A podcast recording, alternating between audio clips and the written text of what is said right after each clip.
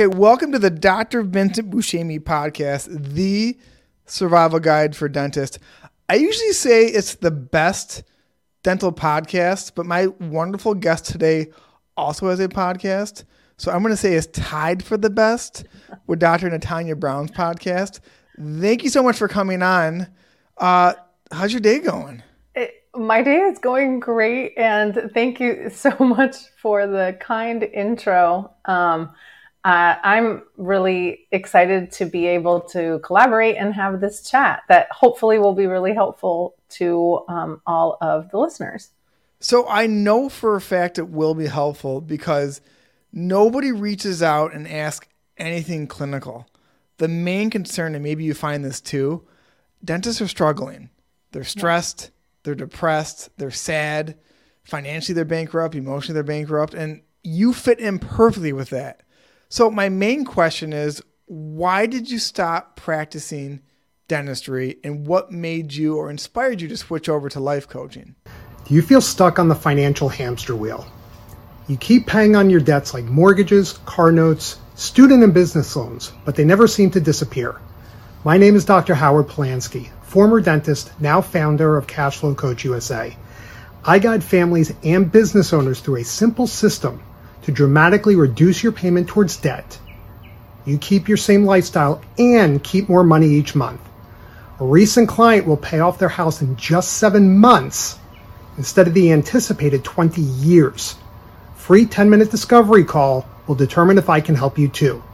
Go to cashflowcoachusa.com, scan the QR code, or call 512 608 1020 to find financial freedom faster. Are you tired of using ineffective cosmetics and personal care products filled with harmful chemicals? Meet Ancestral Cosmetics and our range of highly effective products rooted in ancestral wisdom and made with edible ingredients such as beef tallow, olive oil, and raw local honey. Check out our best-selling tallow and honey balm for soft and smooth skin or our revolutionary tooth powder made from eggshells for effective teeth cleaning and whitening without any toxic ingredients. Free US shipping for orders over $50 and you can shop now at ancestralcosmetics.com. Yeah, well, that's a really great question. And I mean, I could talk for hours about that, so I will condense it. um, I, I, will be very clear in saying that I didn't leave clinical. You know, most people think, oh, you left clinical practice because you couldn't stand it and you were totally burnt out. And that's actually not true at all. Um, when I felt burnt out, I was owning a practice and I was totally in over my head didn't know how to manage the practice at all. Um, felt alone, felt isolated, super stressed out. I had two young children at the time, one that was still nursing. And um, so when I came to decide that I was going to sell my practice, uh, I felt totally burnt out and I didn't I didn't think I had any other options. So when I sold my practice and went back to being an associate, uh, it was because I was so overwhelmed with practice ownership. But I never hated the dentistry. Uh, as an endodontist, I, I, loved going in, doing endos, super gratifying.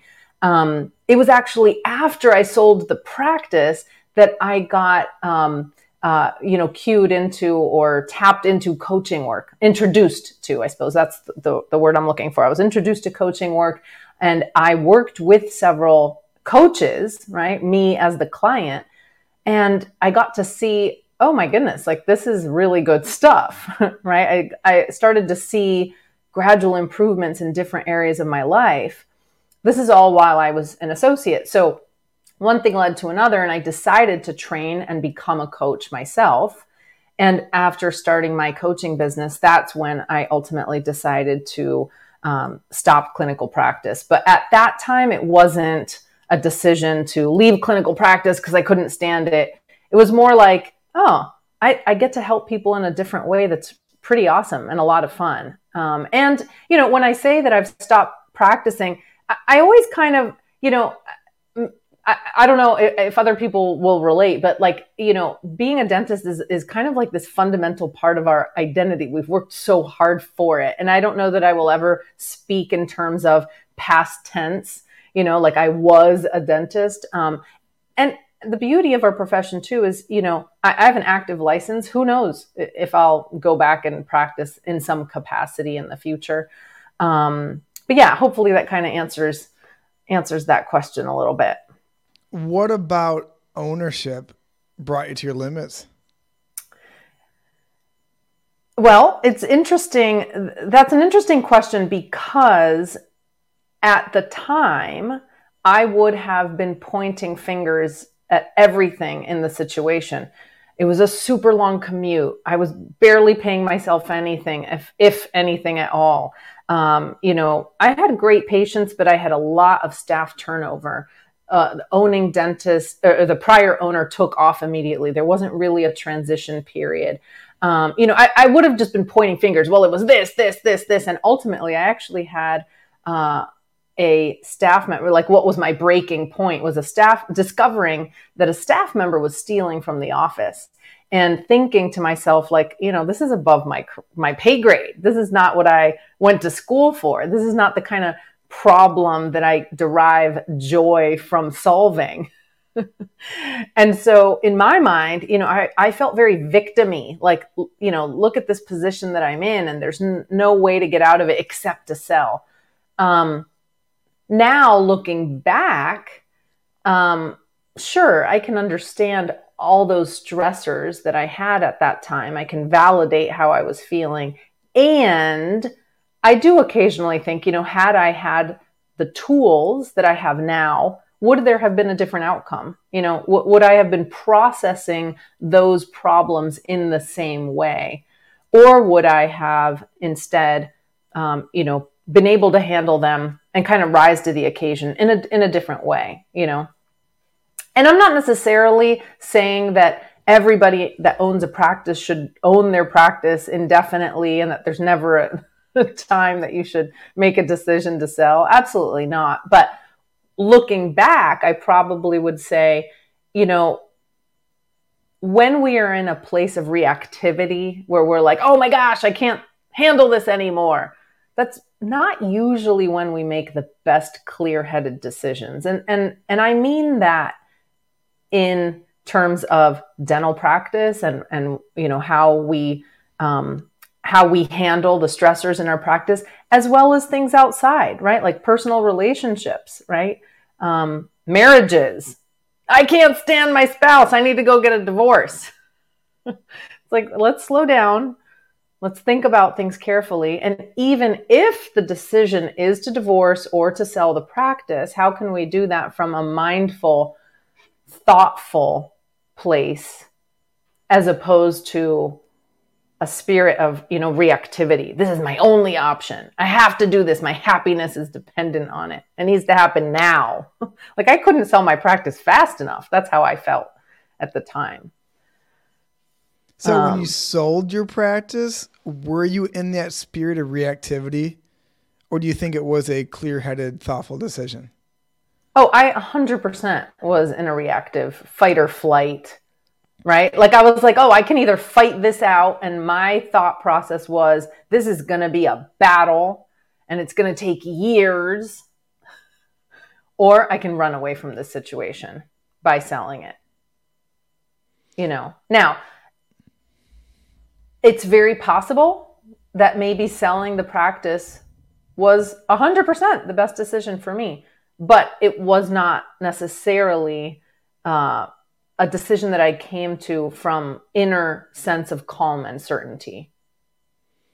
Were there people in your sense. life? I'm not sure if you're married. Um, mm-hmm. Were so was your husband? Did you consult with him? Did you have close friends that were like, "I'm trying to sell"? Did they give you advice like, "Wait it out"? Yeah, that's a really good question. Um, well, let me start by saying I didn't talk about it with that many people, probably because I had a fair amount of shame about it. Um, in other words, I had the strong notion as a dentist that you graduate from dental school. In my case, I did a GPR and then I went into endo. And upon graduation, that the standard formula was I would be an associate for a period of time and then eventually either partner into a practice or own a practice. fast forward 30 years later, I would retire and then end of story. Right? And then enjoy your life, right? right? Yeah. And, and so, and that's kind of a, you know, like a, a, a nice bonus perk if that happens. Right. and, and so it was just kind of like this cookie cutter formula. You know, nobody tells you this in dental school, but like I kind of got that notion. So once I did buy the practice, um, I, I dove right in. I was like, well, this is to be like, this is to be the marriage that I'm to be in for however many years. So I better make some changes that are, uh, you know, really important. I invested a lot of money and time trying to change things around. Um, and so, uh, getting back to your question, which was, which was what? Sorry. the most important people in your life. Oh yeah. You said, were you consulting right. with them? Yeah. So so I dove in thinking this is going to be like a 30 year thing. So when I started to have thoughts of, oh, wait, maybe this isn't the best fit for me, right? Maybe I want a divorce from this practice. Um, I didn't feel that comfortable talking to people about it. I, I may have mentioned it to a couple people and um, especially family members. That was very tricky. Like, oh my goodness, what do you mean you're going to sell? Like, um, you know, you, you totally you should stick it out, or oh, it's not going to be that bad. It's kind of like when you have a kid and uh, you know the first couple years are hard, and then it's going to get easier and and whatnot. So there there was a, a little bit of fear with bringing it up, fear that I was going to feel ashamed. I already felt ashamed, not even you know without talking to people. So I, I really didn't talk about it with that many people. I think that was part of the problem you know, I, I, as I had mentioned, I felt totally unsupported. I didn't really feel like I had people that I could talk to about it, much less people that could really best advise me and give me good advice. Like, hey, this is the situation. Um, both from a numbers standpoint, like, hey, th- this is how much I'm producing. Uh, I'm not paying myself because of X, Y, and Z, as well as support from an from an emotional standpoint and leadership standpoint, right? Like, um, I was acutely aware of, or becoming acutely aware of my shortcomings as a leader. Um, I didn't necessarily see how I could solve that. So I could see the shortcomings, but I wasn't necessarily sure how to overcome it. And so so yeah, I, I, you know, I guess to answer your question, I, I didn't feel comfortable talking with uh, about it with a lot of people. I wasn't aware at the time of any coaches or consultants um, whose sole job is to help people that are having a hard time, um, either practice owners or associates, you know, whatever the case may be. I didn't know that it existed. If it did, I mean, I almost feel like in the last you know, I owned my practice eight years ago. So I kind of feel like in that time frame, there's been a big shift, for, you know, as far as what I've noticed um, within dentistry. There's, you know, been a little bit more awareness. Like, hey, there are people that are that are um, here to help, that can help you. Um, so you don't have to go at it alone. I think that's the biggest thing for me is that I I, I just felt alone. That was a, a recurring theme that's such a recurring theme and all the dentists I talk to, even all the people I podcast with.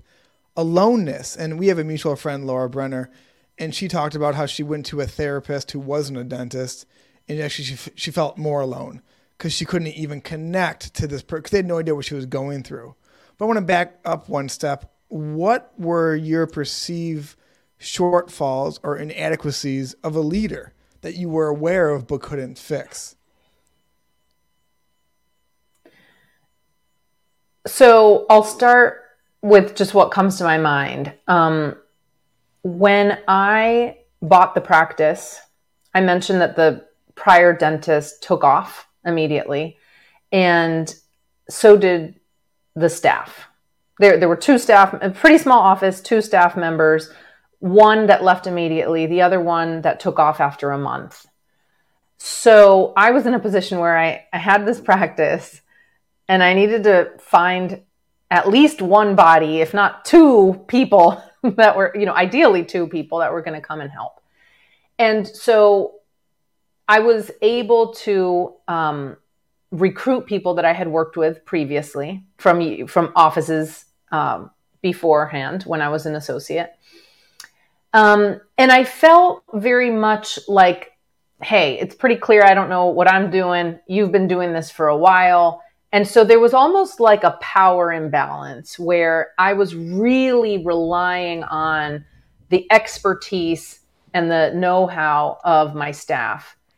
And I remember being advised by, um, you know, one of the dentists that I had previously worked for, and they said, be, be really careful with that dynamic because, it, you know, if the staff knows that you totally need them and that they're completely, um, you know, irreplaceable, you're leaving yourself in a really vulnerable position, you know. And um, when I bought the practice, I was pregnant with my second kid.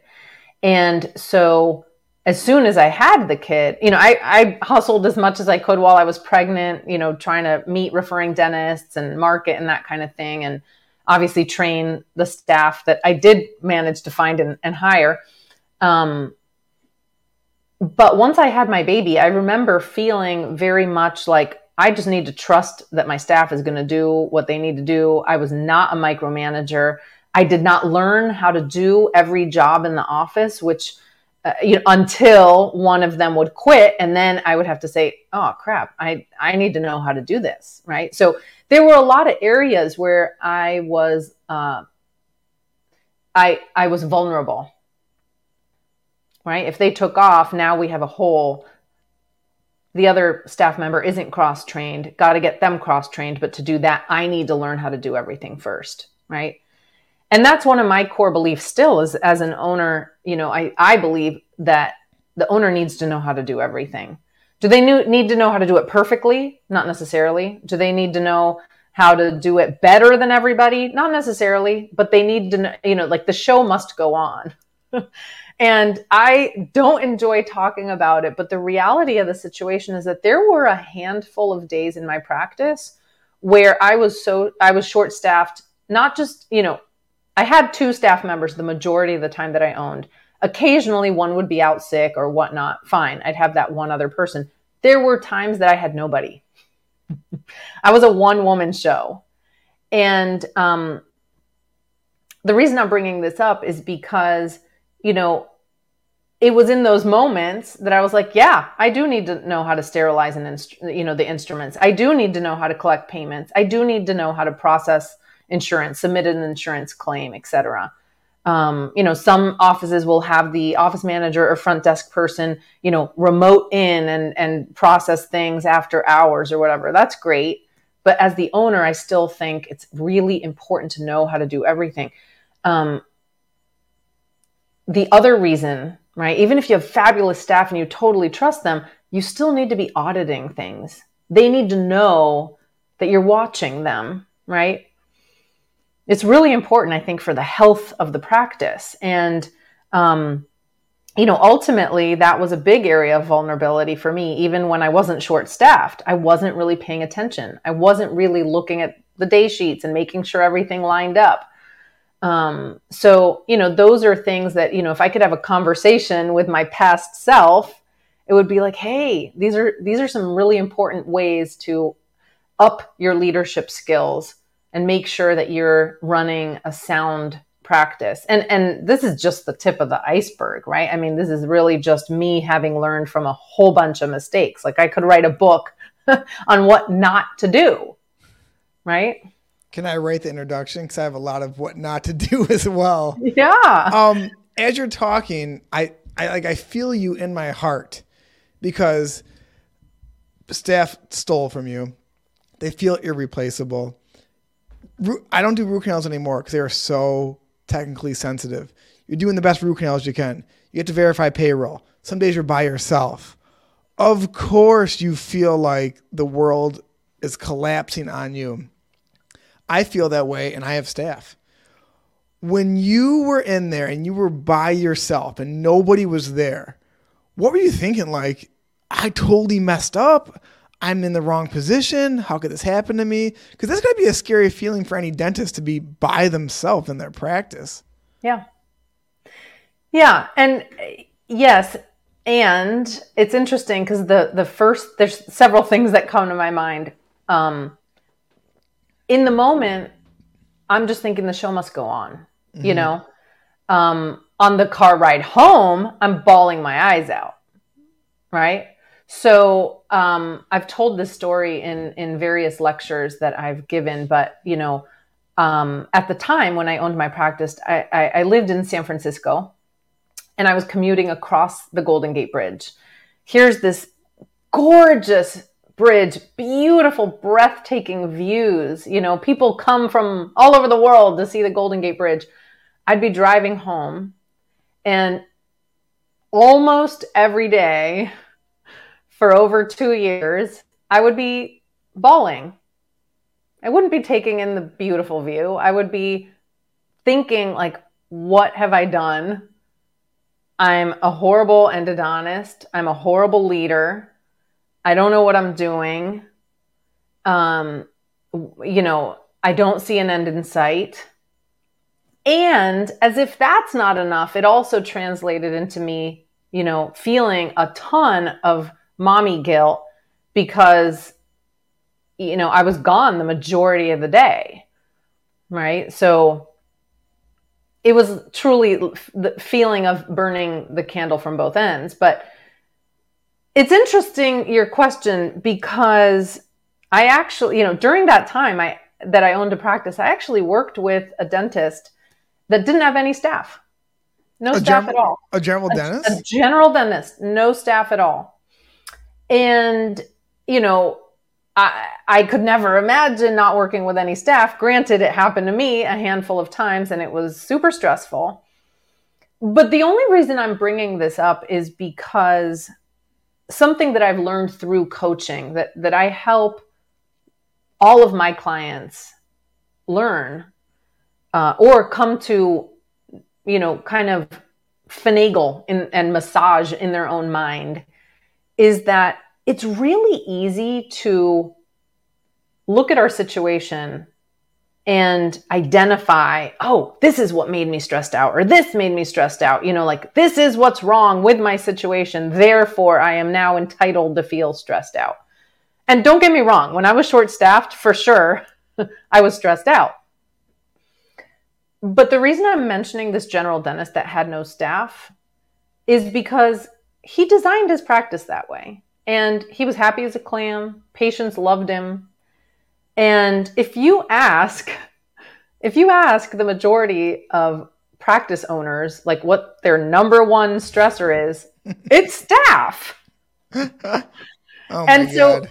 it's actually kind of funny to me because, you know, here's a dentist that by design had no staff. He was doing great and so it's it's not actually the act of having staff or not having staff that's going to make it or break it. It's how we're processing how we are handling that situation and if we're really being mindful about how we're responding to the situation. So how do i apply that in my situation? Okay i was short staffed that wasn't by design. I wasn't doing that by choice. And yet what control did I have in the matter? Well, it was a choice for me to show up and see those patients anyway. It was a choice for me to show up and get those treatments done and do every job in the office, uh, including trying to pick up the phone. right? I had that choice. I could have also said, you know what? We're short staffed today. We're closing down. Or I'm going to do half the volume or whatever. Like, I mean, there's actually a whole bunch of options. And in that moment, I, I don't know that I really considered any of those options. I didn't see them as options. In my mind, it was just the bottom line of I got to keep patients happy. I got to produce dentistry. I got to bring in money, right? That, that was all I was fixated on. I, I got to do these things. It has to happen. Otherwise, dun, dun, dun, something bad is going to happen a negative Yelp review because I canceled an appointment on them or, you know, whatever. right? So, so a lot of times we lock ourselves into feeling stressed out because we're afraid of actually establishing some healthy boundaries for ourselves. At any point with your staff, were they crossing these boundaries and then you learned later in life how to establish these healthy boundaries? All the time. All the time. Oh, all the time. I mean, the, the easiest one I can think of, and I had so many, I mean, I cycled through so many staff members, but I can definitely think of, you know, staff members that were uh, b- on both sides of the spectrum, showing up late. Um, maybe I would say something, maybe I wouldn't for fear that they would get upset and quit. Uh, I had the opposite. I had staff members that would show up early, clock in early, try to get a few extra bucks, try to get overtime. I'd have staff members that wouldn't, you know, obviously this this varies by state, but I'm in California and at least at the time, I think this still stands. By law, they're required to take 30-minute lunch break if they are working an 8-hour day or over a certain amount of hours in a day. They're supposed to clock out for 30 minutes. If they clock in at 27 minutes, then you know you can and and that's a repeated thing. You can as the owner get fined for you know having not given them the full 30 minutes you can uh, also be required to pay them, you know, whatever the extra is, whatever, overtime for sure. So all that to say, I had all these different things happening with staff, and these are just a few small examples. I mean, I could probably dig out a whole bunch more where I felt sheepish about being upfront about establishing, you know, uh, and clarifying, uh, you know, articulating and clarifying these are the expectations. I was operating from a place of fear. If I lead and if I um, am a strong leader, then they're going to get upset. They're going to go to some other office. And and look, this is back in 2015, 2016. Now, fast forward with COVID, I know that there's so many dentists that are operating from that same place of fear. Scarcity, thinking, "Hey, you know, they're they get my staff gets to call the shots because, you know, they could just pick what office they want to work at." And so they're not necessarily leading from a place of empowerment and really, in turn, taking care of their own needs as well. So I'm a practicing dentist still. Although I try to think in abundance, there is a reality to the scarcity of staff. I live in Michigan, and in terms of like hygiene, there's like four hygienists left in the state of Michigan, and I have two of them. So I totally sympathize with if you you almost have to pick your battles, but then maybe you feel this way too. You're resenting these people because you busted your ass for ten years. You're five hundred thousand dollars in debt, and now this entitled person who uh, doesn't invest a million dollars into a practice shows up 20 minutes late and you can't say anything. So when you're stuck in that position with the reality of scarce workforce, how do you think from a power a stance of abundance and powerfulness? Yeah i think that's a really great question. Um, you know before jumping to any conclusions i would always I, I always think it's helpful to look at the facts of the situation right? So for example uh, we we actually don't have the data on, or I don't believe we have the data on, you know, how many hygienists exist in your state. There's five. you, might have that in your mind, but we don't really know, right? Like, um, you know, so so you may have that thought, okay, there's five. And and let's say there actually are only five. yeah. Let's let's just say that's truth. Okay. Number one, let's look at the concrete facts of the situation before we start drawing all these conclusions, because it's really easy to start drawing all these conclusions without really getting clear on the facts. Um, and then the second thing is what's the most helpful way to look at it and recognize that everything is a choice, right? So, like, if you're choosing to employ hygienists, then you also get to decide, okay, you know, if and when they show up late, how am I going to respond to that? right? Now, it's a choice to not say something. It's a choice to say something. They're not making you do anything or not do anything, right? So notice how the action in and of itself of, you know, uh, confronting the hygienist, that, that isn't, that in and of itself doesn't make you a strong leader or a not strong leader. What I'm really getting at is a layer deeper. Like, what is the energy that is um, catalyzing the action or inaction? Is it out of scarcity that you're not saying something? Or is it just, I'm going to pick my battles and this is not a big deal? The very different energy, right?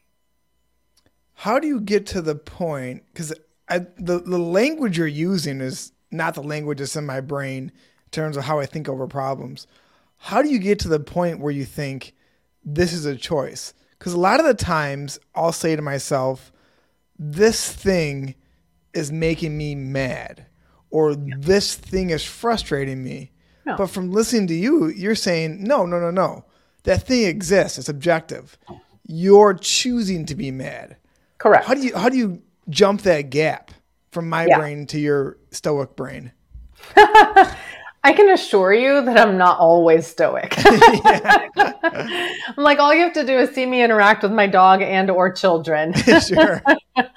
um, I mean, number one, I think it takes practice, you know, and we live in a society where we are taught that things make, you know, situations, people make us feel a certain way, right? So, so we have to understand what we're dealing with and the world that we live in. And that's kind of the, the common notion, right? That's the, the language that's spoken everywhere, movies, social media, everywhere, right? And so recognizing that is really just the first step to saying, okay, um, that's that's what I've been taught. That's what I've been conditioned to believe. That's the most likely. That's the default in my own thinking, right? So we don't have to judge it. We don't have to think that we're bad or evil or incapable of of you know changing our habits. We just start with that awareness, right? And so then what we do is, for example, let's say I'm annoyed at my kid, right? I might say to myself, he makes me so mad. And then I pause and I say, okay, well, he just, he did X, Y, and Z, or he said X, Y, and Z. And my brain is like a little, you know, interpreter. Oh, okay. You know, it's translating, it's deciding how I'm therefore going to think about the situation, right? The situation doesn't inherently make us feel anything at all. And so the more we remind ourselves of that, the more we recognize that all the power and control that we have in our entire lives, and, and mind you, we don't have control over a lot of things. Most things in our life are totally out of our control. And yet we have total control over our experience of our life. And what tends to happen is that we can get so caught up thinking and focusing on what's out of our control. You know, oh my gosh, that patient, such a pain in the neck. You know, they're asking for a refund or they wrote a bad Yelp review uh, or that staff member that quit with no notice. You know, we're focusing on things that we can't control. And what happens so easily is that when we're caught up thinking that those situations are not in our control and oh my gosh, that then it's so easy for us to get into the slippery slope of giving up control in areas that we do have control. Like, I can't even tell you how many times on dental forums I have seen, and, and I'm going to warn you, I get really riled up about this. I have seen dentists get so upset at patients or whatever happened in their day, and they're like, oh man, I need a drink. And everybody posts and comments things like, oh yeah, you know, like I'll have a drink with you, or no, you deserve five or you know or, you know or go shopping and you know, retail therapy you'll feel so much better and so basically it's like okay, we have been taught that when we're stressed out, there's a drink with our name on it. There's, you know, I don't know, some yummy dessert. There's something that we can buy to make us feel better. Um, you know, there, there's all these things that we can do to, you know, basically this is called buffering. When we're trying to feel better by doing something externally to get rid of that negative feeling, right? And so, you know, most of the time, you know, some of us maybe go exercise or take a bath or listen to a podcast. That's great. There's not a whole lot of negative consequences to those things. But when we think about the things that could potentially have negative consequences, um, you know, alcohol, not inherently evil, but if we're over drinking because we're stressed out, because we had a bad day in the office, guess what? Now I think I'm feeling better momentarily, and there's a price tag to pay, right? Like now that's going to have a directly, potentially direct, potentially directly negative consequence in my life, right? Or overspending. How does that fix the situation at all, right? And actually, we have control over those things. Those are our actions. What was your or is still your way to buffer situations that you're not proud of? Social media. Mm-hmm. Totally. And, you know, for me, social media is totally a, um, it's like this double-edged sword in a way. I mean, I love it. I love connecting with humans. Totally use it, you know, in my own coaching practice to market, to reach people, to put messages out there. And oh my gosh, what a great little video of this Labrador retriever doing some funny thing, right? So like, you know, irritated at my kid. Oh, well, there's always some video on Instagram that I can, you know, pull myself out of that moment and feel momentary relief, right? I'm not saying it's bad or evil, but the big underlying question is when we let go of the control that we actually do have over our actions, either with, you know, watching Netflix or being on social media or eating or drinking or whatever, when we let go of control and we are seeking to have momentary relief from feeling stressed out or any host of negative feelings, is it possible that we are no longer fully being present in our lives? And I would really argue, you know, if there's anything about our life that we want to change, like let's say I'm irritated at my kid I, um, I really wish he'd stop doing X, Y, and Z. And I go distract myself with Facebook in the other room. I'm not actually being present in that moment for him, his needs, asking myself, what is it that I feel right now? How can I work through this? How can I improve this? How can I change this for the better? And that's just a, a real small example, but think about staff coming in late. I'm going to you know, not handle that situation. I'm not going to be present for that situation. I'm not going to speak up, for example. I'm going to withdraw. Or maybe I'm just going to focus on the task at hand, see patients, and then I'm going to go have a drink tonight and be stressed out about my staff coming in late every single day. I'm not proactively taking action to improve my life or to establish boundaries if I am escaping it. I think that is the perfect word, escaping. Because there is a real risk now in the age we live in.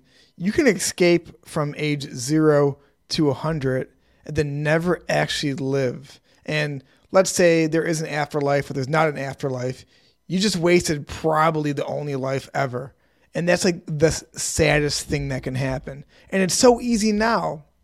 I just joined a gym. I don't know if you can tell, but all the people at the gym are on their phones between sets and they're taking forever to work through that and they're not even present at the gym. All my younger patients are on the phone while I'm trying to work on them. Yeah. And what you pointed out, like you're buffering these negative emotions, but you probably agree with this. You need these negative emotions to become more of a resilient person. Yes. As you mature. Yes. Yes, yes, yes, exactly. I think you just nailed it.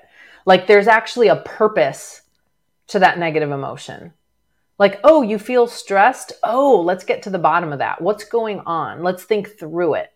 Right?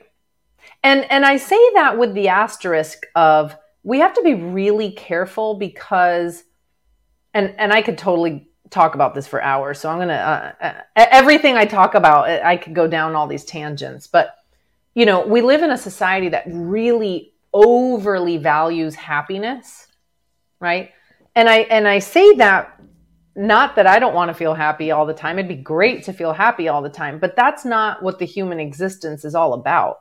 You know, we have a full range of emotions. That's just part of being a human. And if we only think, you know, out of a hundred different emotions, if we only think that we should be feeling the positive ones, that's just a small piece of the, you know, full spectrum. So can we tip the odds in our favor so that we're happy the majority of the time? Well, sure. There's things that we can do.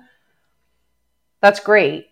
But let's use these opportunity, you know, anytime that we are feeling any host of negative emotions, let's use that as an opportunity to make necessary changes or not even external changes, although that's great too, right? If we need to hire or fire somebody, that's wonderful. Can we also see it as an opportunity to ask ourselves, tune in internally and say, um, how am I processing the situation? What am I feeling right now? What is it that I need? right? And that there's like tons of opportunity for growth right there. Right? If we're if we're just avoiding it, like, oh crap, I'm feeling stressed. I need to jump out of stress into happiness via any one of these buffering actions. It's like we just have an, a band aid and we cruise through life masking our underlying negative feelings. And some people would say, that's great. I want to cruise through life and I want to be numb to any kind of negativity. And I'm not here to make any judgment calls. I'm not here to say that you're morally superior if you are choosing not to buffer any negative feelings away. What I am here to say though is be intentional about it.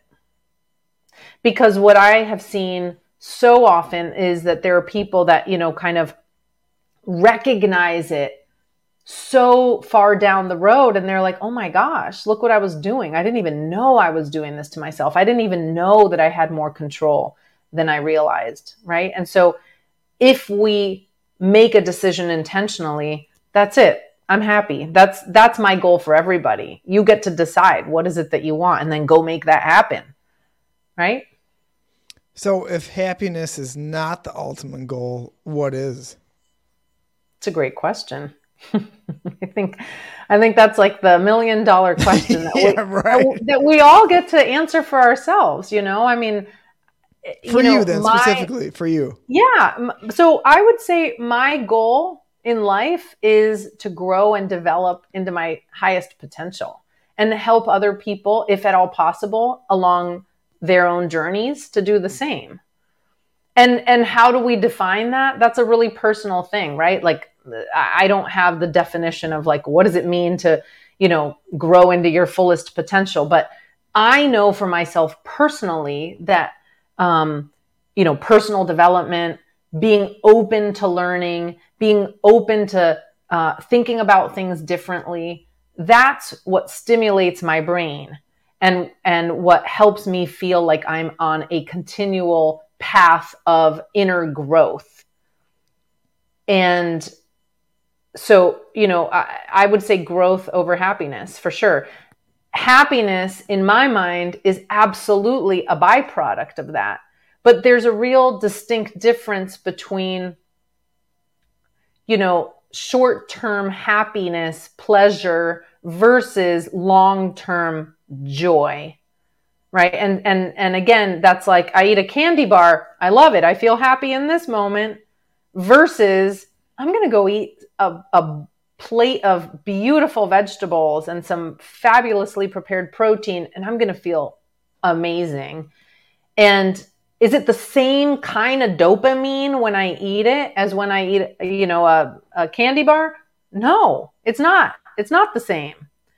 Right. And I think that's where we can get caught up is, um, you know, kind of expecting or hoping that when we do some of these longer term things, we're going to get the same amount of dopamine. And, and we're not. We live in a society where there's a bunch of, you know, in terms of food, there's a bunch of processed stuff that's meant to give you a bunch of dopamine and make you want to keep eating it and, and, and consuming more and more. And the same goes for social media and TV. And, you know, it's a quick hit dopamine. You want more and more and more and more. Right. So it's like I seek longer term types of joy and pleasure. Right. It doesn't mean that some of the shorter term things can't also be enjoyed in, in a certain frequency but what I've learned for myself is if I'm just giving in and indulging my every last whim, that it doesn't typically lead to happiness in the long run. 100%. We are so addicted to the dopamine spikes. I think evolutionary, we evolved to have these spikes like once a month, once a year. And yeah. you're with social media, with candy, with sugar, with alcohol, caffeine, everything. I'm not against caffeine at all, but we get these spikes a thousand times a day. And of course, that is much more instantly pleasurable than even a long hangout session with your kids because that's a different type of gratification. But yeah. at the end of your life, you're not going to be excited about the social media. You'll be feel gratified for spending the nice time with your kids and building the relationships. So I think that's exactly. a constant struggle for us and even the younger younger generation that it's addicting all these modern conveniences. I totally yeah. agree. Yeah. And, you know, going back to, you know, you had asked me, like, you know, what's kind of my buffer of choice or, you know, thing where I struggle. For sure, it's social media.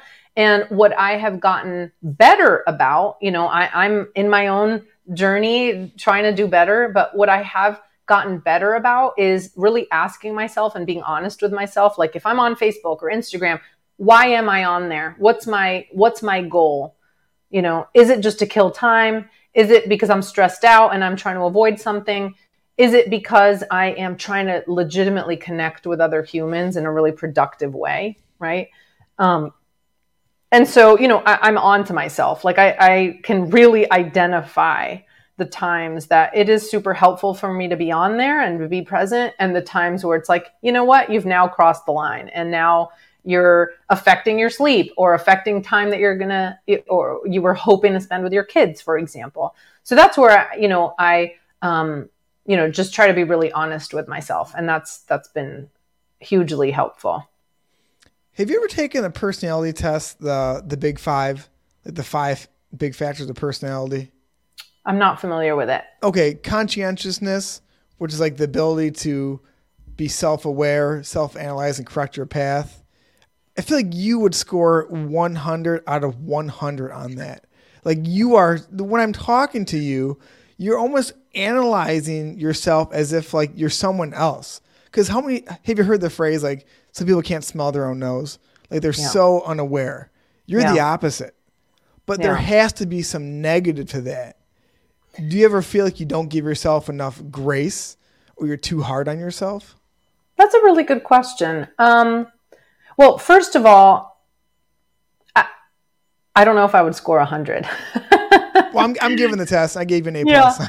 Yeah, that's awesome. I mean, I think we all have blind spots, to be honest. I really do. And, um, and I'll, I'll just say, I am such a believer in everybody benefiting from working with a coach you know and and i'm not just saying that because i am a coach and i have clients that i enjoy helping um, i am a product of the product you know and i continue to work with one-on-one coaches. I love working with coaches. And you know I, I don't know that any of us reach a level of nirvana where we just are 100% perfect and we don't ever have any blind spots. Like i, I don't believe that.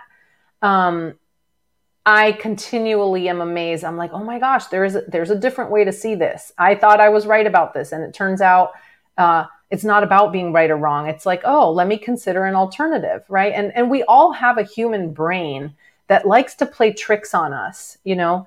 um, likes to uh, make us think that we're unworthy or you know not good enough or you know we all have our own flavors of um, uh, self-defeating thoughts for example um, but you know i mean i, I would say that um, one of the one of the um, potential downsides you know when when you get really deep into um, learning about mind management mindfulness how your brain creates your reality um, thought work etc however you want to describe it or define it one of the potential downsides is that you can have the notion that uh, you know as as i mentioned earlier your circumstances don't determine how you feel. You get to decide how you feel. You get to think about the circumstances and decide how you feel. And so then there can be this uh, flip side where it's like, uh, well, anything can be happening and I should just be able to manage my mind around it. right? Like, a robber is coming into the house and I'm just going to, you know, that doesn't stress me out. Therefore, you know, I'm going to kumbaya my way out of this. And it's like, no, there's obviously a time and a place for action. and we don't have to be at peace with everything. Um, you know, something that I, I, I really enjoy lecturing about is, is um, there's a time and a place for changing your thoughts so that you can feel more at peace or you can or you can generate the types of feelings that you want to feel motivated confident whatever there's other times that we need to just change the situation. If we need to get ourselves out of a marriage or to sell a practice or whatever. Now, can we hopefully do that from a place, you know, kind of coming full circle here, from a from a place of non-reactivity? Can we be mindful in those decisions? Totally. Right? But like there's a time and a place for action. So, you know, so you ask you know kind of like what's the what's the negative side of that awareness or the negative side of like being able to um, you know thought more thought work my way out of things or into feeling great it's like well i have to be careful because i can find peace in most situations and so then um, you know i have to you know my learning curve is like actually yeah it's okay to really take action here this is how we're going to lay down the law or set boundaries or whatever um, I hope that makes sense. It does. It does. So we're actually coming up on the hour mark. This flew by. You're so easy to interview. Were have you been on Sean? I always say his last name wrong. The Innovation in Dentistry podcast. Um, no, I have okay. not. You need to be on it. I used to ask the question, "What is one takeaway you'd want the audience to have from this interview?" But then I was on his podcast, and he had a better question. And I'm going to steal it and then take full credit for it. I love it. So the question he now asked I'm me, intrigued. and the, the way he, I was like, like, wow, Sean, I'm taking this. So you're walking down the street and you see 18 year old Dr. Brown, and you want to say one piece of advice to move her life in a better direction. What's a piece of advice you'd give her? Mm. Well, there's two things that came to my mind, and they're both real simple. The first one was you're so much stronger and so much more capable of solving problems than you may initially give yourself credit for. And the second thing was uh, fasten your seatbelt because it's going to be a wild freaking ride. I love that, but you say that with a sense of like joy, and you're an explorer. Like I would say the same thing to myself. Like, listen, there's gonna be a lot of ups and downs, but you're probably gonna be okay. So try to have some fun. That's so yeah. good. So yeah. tell people where they can find you, how they can work with you, all your social media, and then how they can just be a better person. Yeah. Well, um, I'll start with that last one. Yeah. You want me to tell people how they can be a better person? I mean, I the, the, the answer to that one is to learn to trust your own intuition, you know, and sometimes sometimes hearing what somebody else has to say can help inspire you to trust yourself. That's probably the last thing I'd, I'd actually end with is like, you know, there isn't any coach or program or book that can totally like get you to trust yourself. It's like, yes, it might inspire you for sure. And I can list a whole bunch of really great books, including Jen Sincero's You Are a Badass. That one's amazing. But it's almost like a decision to start trusting in yourself and your own intuition. So I, I don't have any magical powers to get anybody to improve their life dramatically. But what I will say is, I do love, love, love, and I'm so passionate about helping people to live in integrity intentionally, you know, create what they want in their lives. And I'm such a firm believer in coaching. And I believe that through coaching, we can learn how to make decisions that are consistent with who we want to be. And so that's what I help people do. I don't spoon feed answers. Um, anybody that's interested to learn more about my coaching work or what it looks like to work with me can you know go to my website that's drnatanya.com um, i'd be happy to schedule a uh, complimentary consultation with anybody you can do that on my website drnatanya.com forward slash connect um, other great ways to find me, of course, is uh, through my podcast, which is the Life Coaching for Dentists podcast. And that is available on you know all major podcast uh, platforms. Um, I also have a couple resources that could be helpful to some of your listeners. So one is um, I've created a burnout assessment for dentists, specific to dentists, and to take that assessment, um, you just go to drnatanya.com forward slash burnout assessment, all one word. Um, uh, as well as a free masterclass that is called How to Make Decisions with Confidence and Stop Second Guessing Yourself. So, to access that class, um, you would go to drnatanya.com forward slash confidence. And so these are just a couple ways um, that people can find me. I'm, you know, as I mentioned, I'm on social media on Facebook as well as Instagram. I can be found on Instagram. Um, my um, username or whatever is at dr.natanya. And um, so, yeah, I, I'm, you know, uh, uh, easy to reach, easy to find, easy to reach. Um, and, you know, my sincerest hope is, you know, if I can help dentists reduce burnout and create more joy in their lives, then I know I am doing my work. I think you already are. I think you are helping a lot of people. I can already tell just by the hour of getting to know you that you truly want to help people. You're not trying to just like create this program, do this thing, and abandon them. Inside of your soul, you will be a more complete person the more people you're helping. And that shines through even just this hour. So I really appreciate your time, Natanya, and I hope to talk to you soon. Thank you so much. This has been a real, real treat and an honor to get to be a guest on your podcast. So thanks so much. Thank you. Talk to you soon.